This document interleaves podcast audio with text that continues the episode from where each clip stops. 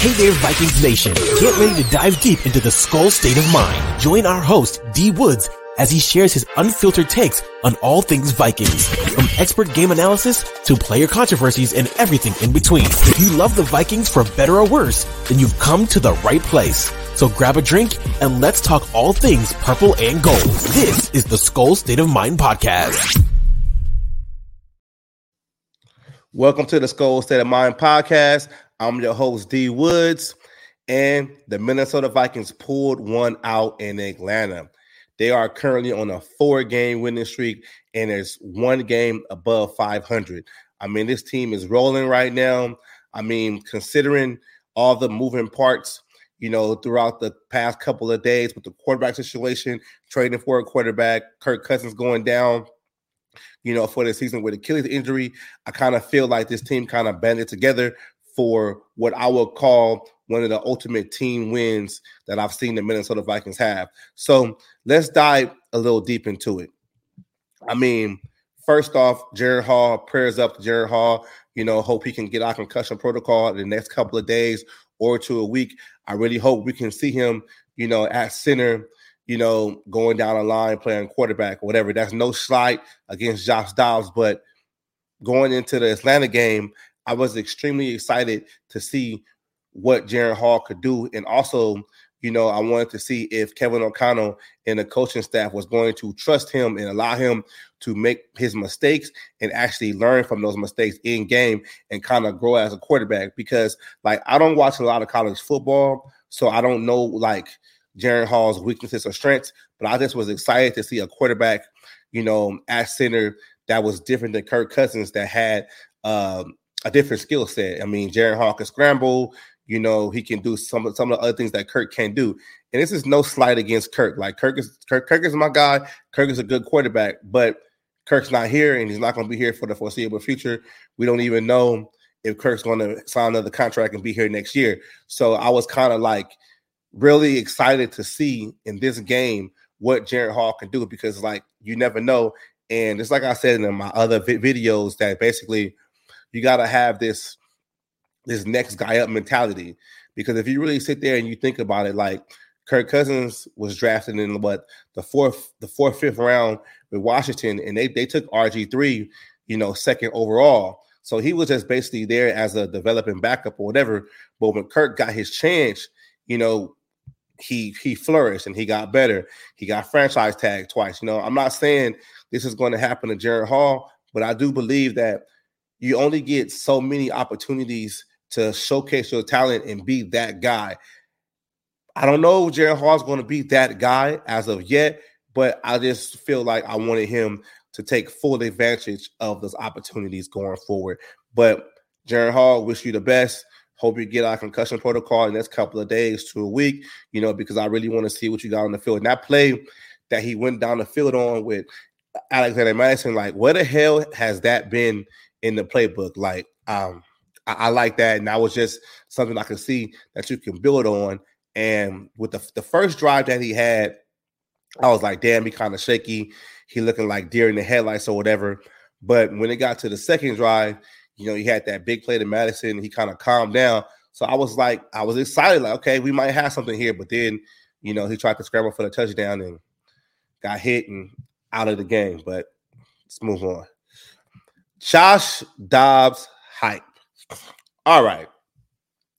I am not going to be the bearer of bad news. I'm not going to sound like a hater or whatever. I liked what Josh Dobbs did at the end of the game, keeping us in the game but you can tell like some of the like the cadences was off or the the the play calling and route running and stuff like that. And Jaren Hall did account for three turnovers. So even though you know he won the game in a dramatic fashion, those three turnovers he kind of dug the hole for himself. So let's see what Jaren Hall is going to do. Not Jaren Hall, excuse me. Let's see what Job Dobbs is going to do this Sunday against New Orleans because we all know Jaren Hall is probably not going to pass concussion protocol, and Dobbs will probably get the start. So I'm not going to be too high. I'm not going to be too low, but the guy has a spark. I can say that the guy has a spark. He's electric. You know, especially the you know the, the breaking the breaking the pocket, running plays, stuff like that. I thought that was pretty dope. But I want to see him actually get a get a grasp of this offense because I mean I want to see our skilled players be able to contribute. I just don't want to see the quarterback back there running around. And there's no slight against him doing that or whatever, because I do understand he's just got traded to the Minnesota Vikings on Tuesday. Probably got with the team on Wednesday. So he's only had a couple of days to actually learn the playbook. So I can kind of see like, you know, why the plays was like that. But at the end of the day, Vikings band together. They won the game, another win, you know, notching the win column, one game above by 500. So we got to keep rolling, baby. All right, we have some injuries, you know, um, Sunday, Sunday afternoon, KJ Osborn went out with a concussion. He got carted off. He seemed to be okay. I've seen videos of him in the locker room, you know, um, rallying teammates up for the, you know, for the win. So it looks like he's going to be okay. But you know, with the concussion thing, so I'm not sure if he's going to pass concussion protocol and be available for Sunday. Um, so we just got to look at the news and see how that goes. Uh, like I said before, Christian Darrisaw didn't play, so um, hopefully, you know, we can see Darrisaw next um, next Sunday against against the Saints. But one big injury, a big blow, you know, another guy out for the season is Cam Akers. Cam Akers tore his other Achilles on Sunday. As you know, with the Rams, he tore he had an Achilles injury also that he was basically recovering from. I mean, he looked good. He looked a little shifty out there. You know, he looked explosive, but he'll be going for the season. You know, also with Kirk Cousins for an Achilles, Achilles injury, and that's kind of wild to have like two Achilles injuries in two weeks back to back. I just wish you know Cam the best and everything like that because I feel like you know the running game. I'm not going to say it was getting better.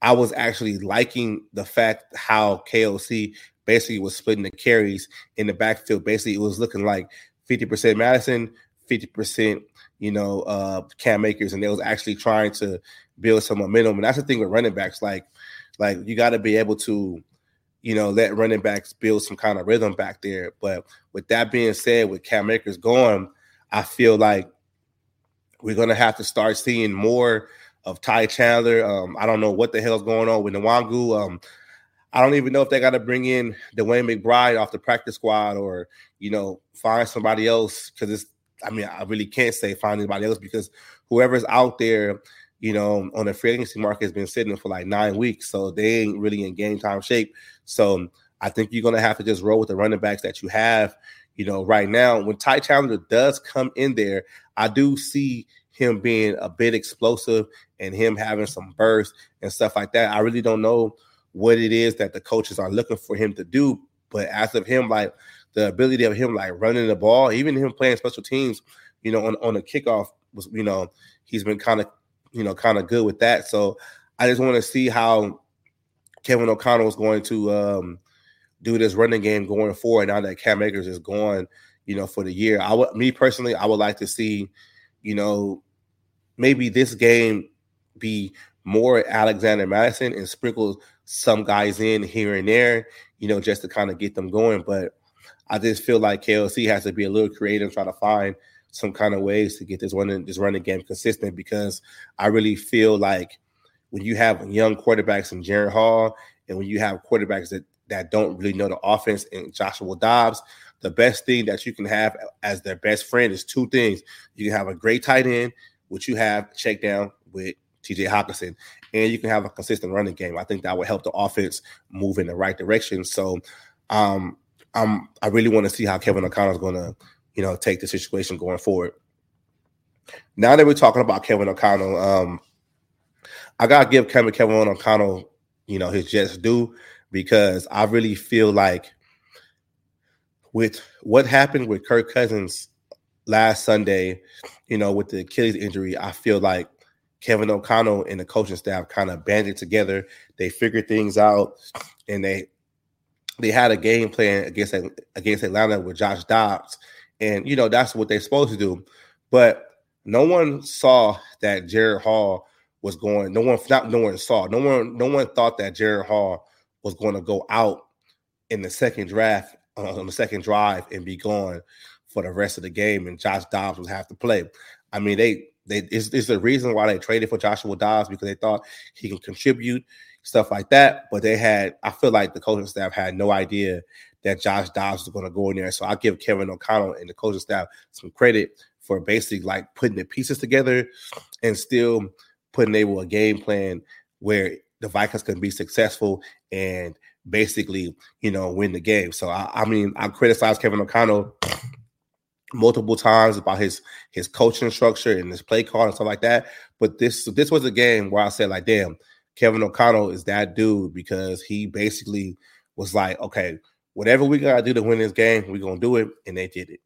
And then speaking about winning the game, let's talk about the defense.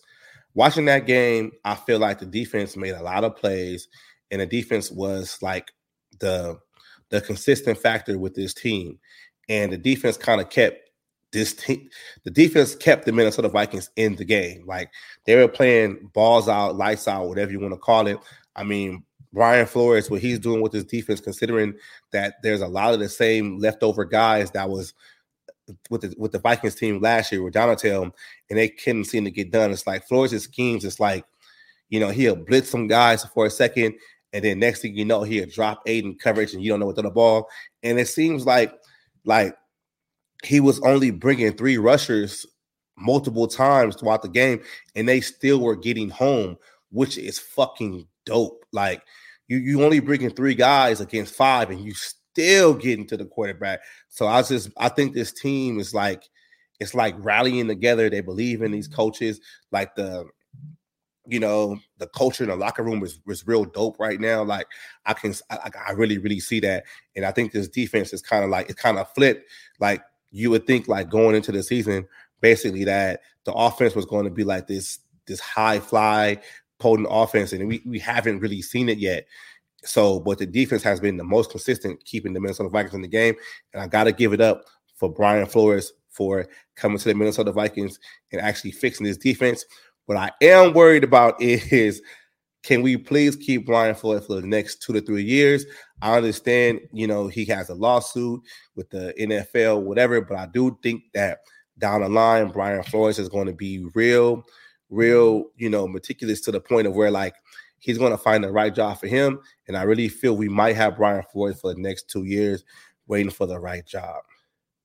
All right. Looking forward, looking forward. The Minnesota Vikings will play the New Orleans Saints, the Denver Broncos, and the Chicago Bears, and then have a bye week at week 13. Man, right now the Minnesota Vikings are basically five and four. If the Vikings can squeeze out the next three wins, which are winnable games, they will be eight and four going into the bye week after starting the season 0 and 3. Like they would basically solidify a playoff spot, you know, that six, seven spot or whatever. We still don't know what it's going to look like, you know, with Detroit or whatever, because we start playing them when we get back from the bye, you know, multiple times at the end of the season. But who would have thought like there was there was talk, you know, first couple of weeks of the season that Vikings should should blow it up, you know, trade guys, trade assets and stuff like that. But the thing about that, which is kind of different, is because kind of difficult is because players don't want to tank. GMs might want to tank for a draft pick or whatever, but players ain't gonna tank. And it seems like this team, like the closer and closer they got to the to the trade deadline, it's like they just start playing better. They start bending together. I mean, shit, that win against you know the 49ers, like nobody saw that coming. But it's like I said before, like if the Vikings can win these next three games into the bye week and go into the bye at eight and four, you're gonna have a playoff spot. Like you're gonna have the six or the seven playoff spot. I mean, we don't know what's gonna happen with Detroit, but the division is gonna be up, up for grabs. We don't know that yet. But just for them to be in contention or whatever, it's it's exciting. It's exciting. I, am not finished. Like I hear, I see a lot of people on Twitter or X, whatever you want to call it, you know, on the Instagrams or whatever, basically saying like they getting this um Case Keenum feel. Not yet for me. Not yet. But I'm just saying, like, man, through all the adversity this team has had, you know, going, you know, beginning of the season and losing losing close games and you know, shooting themselves in the foot and to be eight and four, if they can be eight and four, you know, with their bye, man, they basically salvaged the whole season. Like for real, they basically did. So I hats off to Minnesota coaching staff, hats off to the players and stuff like that. And think about like this though, right? We don't want these, we don't want these four games without Justin Jefferson. We don't want one without Kirk Cousins. Just think, you know, if Joshua Dobbs or Jaren Hall, considering who's the quarterback, once they actually can get acclimated and get their feet wet and kind of learn the offense, and then you get Justin Jefferson back.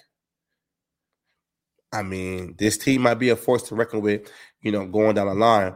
But that's all I got for you guys today. Um, schedule, you know, subscribe to the podcast, see me on X, see me on Instagram, you know, see me on Facebook, all the social media. Keep me up if you got any questions for me and stuff like that. You know, I really appreciate it. But I'm out for right now. Skol, baby. Thanks for tuning into the Skol State of Mind podcast. Take a beat to give us a five star rating and review wherever you get your podcasts. Join us next time and don't forget to follow Skol State of Mind on all social media platforms to keep up with all the news and updates. Thanks again for listening, and as always, Skol Vikings.